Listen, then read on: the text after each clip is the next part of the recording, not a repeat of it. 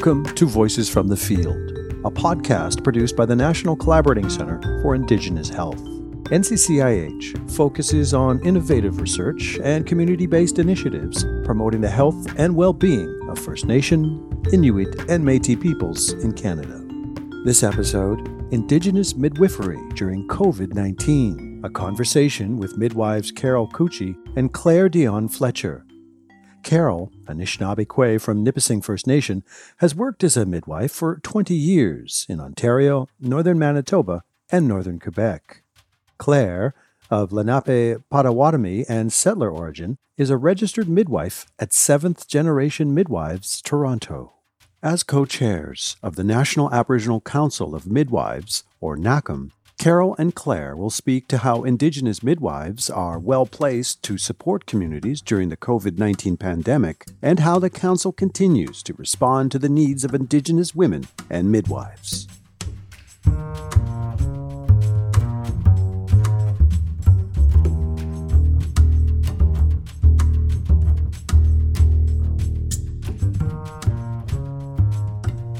Carol and Claire, could you each comment on how Indigenous midwives can support communities during COVID 19?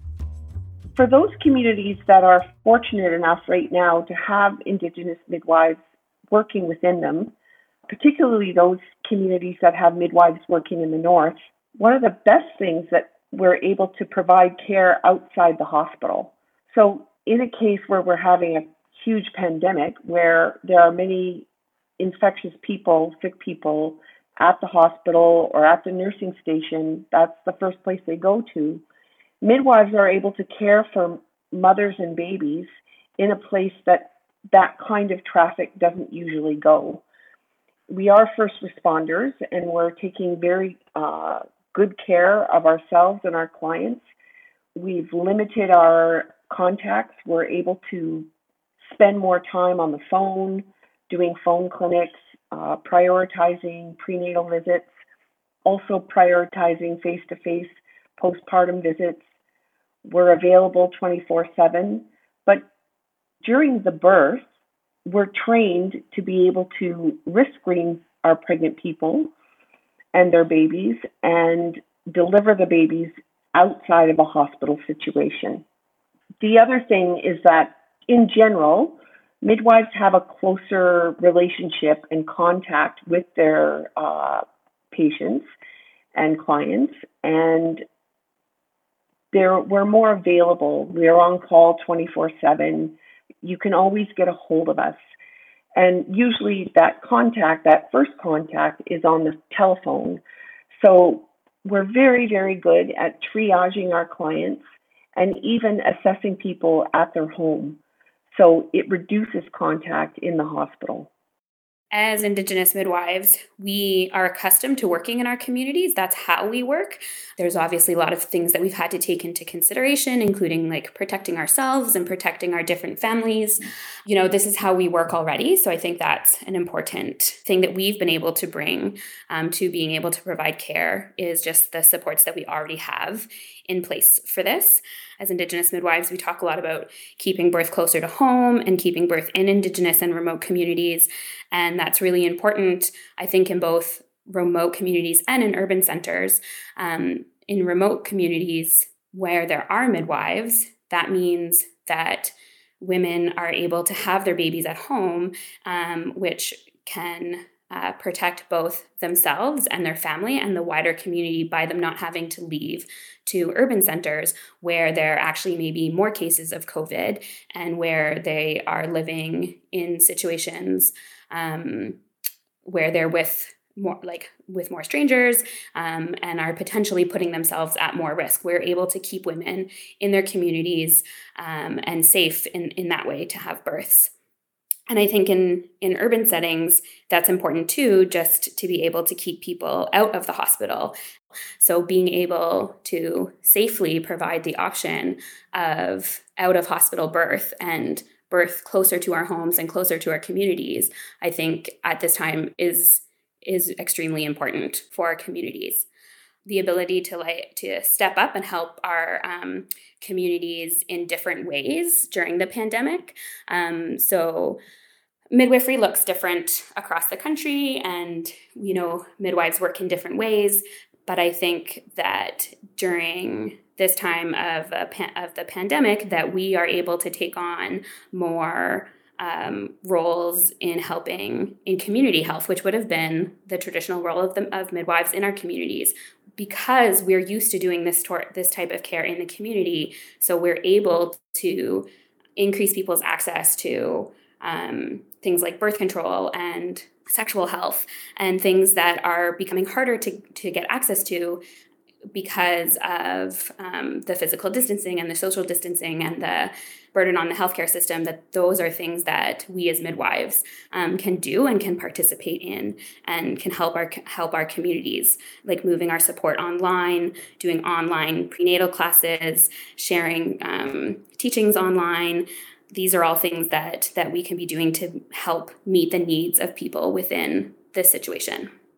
Never before have we been so concerned about the lack of human resources, particularly in rural and remote areas, uh, but all across the country in our communities, and that pregnant people and newborn babies are among the most vulnerable in our communities and the most precious, along with our elders. And the lack of midwives that is experienced across the country um, we're a handful of midwives, and we need to be multiplied tenfold at least. Um, so I, I, I will say that it has become very, very evident the sort of the ground that we lost um, over the last 500 years, and uh, where Indigenous midwifery was almost decimated we need to catch up and we need to work really, really hard um, and keep going to get more midwives educated and in our communities and uh, bringing back these traditions and uh, helping our, our families grow and be strong. Could you talk more about how the National Aboriginal Council of Midwives has responded to the pandemic? I think one of the main reasons we have responded is um, to support the midwives across the country, the, the Indigenous midwives across the country, from coast to coast to coast, um, helping them find resources like personal protective equipment, um, emo- support, um, even if it's emotional support, doing shout outs to each other. We are a professional association that support each other and grow our profession. Um, but one of the main reasons, uh, ways that we've supported people or the country is to really think about Indigenous communities in rural and remote areas and uh, urban areas as well, but particularly those communities in the north where people would be flying down to have their babies because they don't have midwives in their community and talking to people about the needs of those families and trying to get supports in place for those families. Um, even when we talk about uh, protect, like having a support person and how we need more testing uh, so that the support people will be able to safely go in into the like into the hospital or if they can't go into the hospital that the family will be able to return home quicker uh, after that two week isolation. There's a lot of concerns around people traveling, most of the community cases are linked and traced back to people who are traveling in and out. So you can imagine when there's a small community with tiny, with little or no resources medically, if somebody brings back COVID and they're asymptomatic and they don't know, um, the whole community can get hit. And um, and of course, everyone wants to see the new family, see the new baby. There's elders that will want to come and greet the baby, and we're very close uh, communities.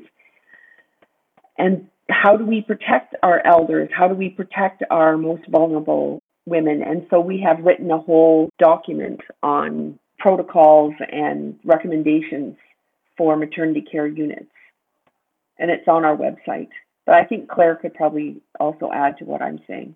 A lot of our members are working in locations where they're working by, by themselves or um, in teams with non Indigenous midwives. And so being able to provide that um, connection with other Indigenous midwives across the country, uh, I think is always important, but is particularly important. Um, right now in in the case of the pandemic and being able uh, to share resources and share information and you know just even things like what is your clinic doing? You know how are you doing your prenatal visits and how are you doing your postpartum visits? And to be able to talk as a group and share um, how we're meeting the needs of our communities. Because well we have a lot of support um, often from from our other professional associations and our other organizations. Uh, sometimes we need and often we need that real that indigenous focused support um, and that and the context of other indigenous care providers and how we're working to meet the unique needs of our communities and also of our care providers. Gathering and sharing information, there's so much information going out. Our sister organization, the Canadian Association of Midwives, is um, is doing a lot of that work, and so we work um, together with with CAM to make sure that members have access to up to date information. And then I think also just working with our different partners, um, like other provincial associations, other national associations, um, partners in the government, to make sure that our midwives have what they need um, to make sure that we're keeping our midwives safe and that we're keeping um, our community safe and that we have the the supplies that we need to be able to take to take care of each other. Also trying to as much as possible support our student members who have um, depending on where students are training, whether they're training in um, community based Indigenous midwifery education programs or university based um, midwifery education programs, really trying to support those students as the majority of them have had their learning put on hold um, because of this. Like NACM as an organization, our role in advocating, but also just our individual midwives and members who advocate every day for our for our clients.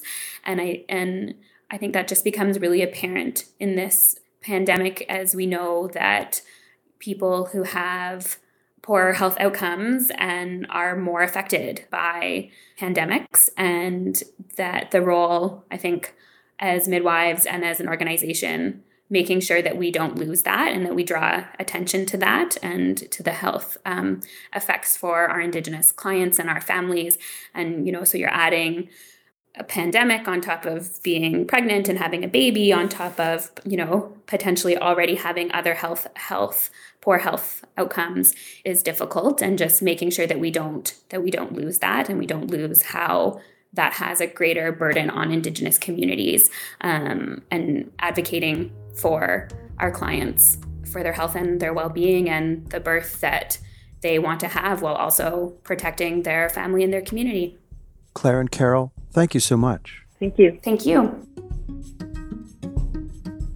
To hear more podcasts in this series, head to the Voices from the Field homepage, located on the website of the National Collaborating Center for Indigenous Health, nccih.ca.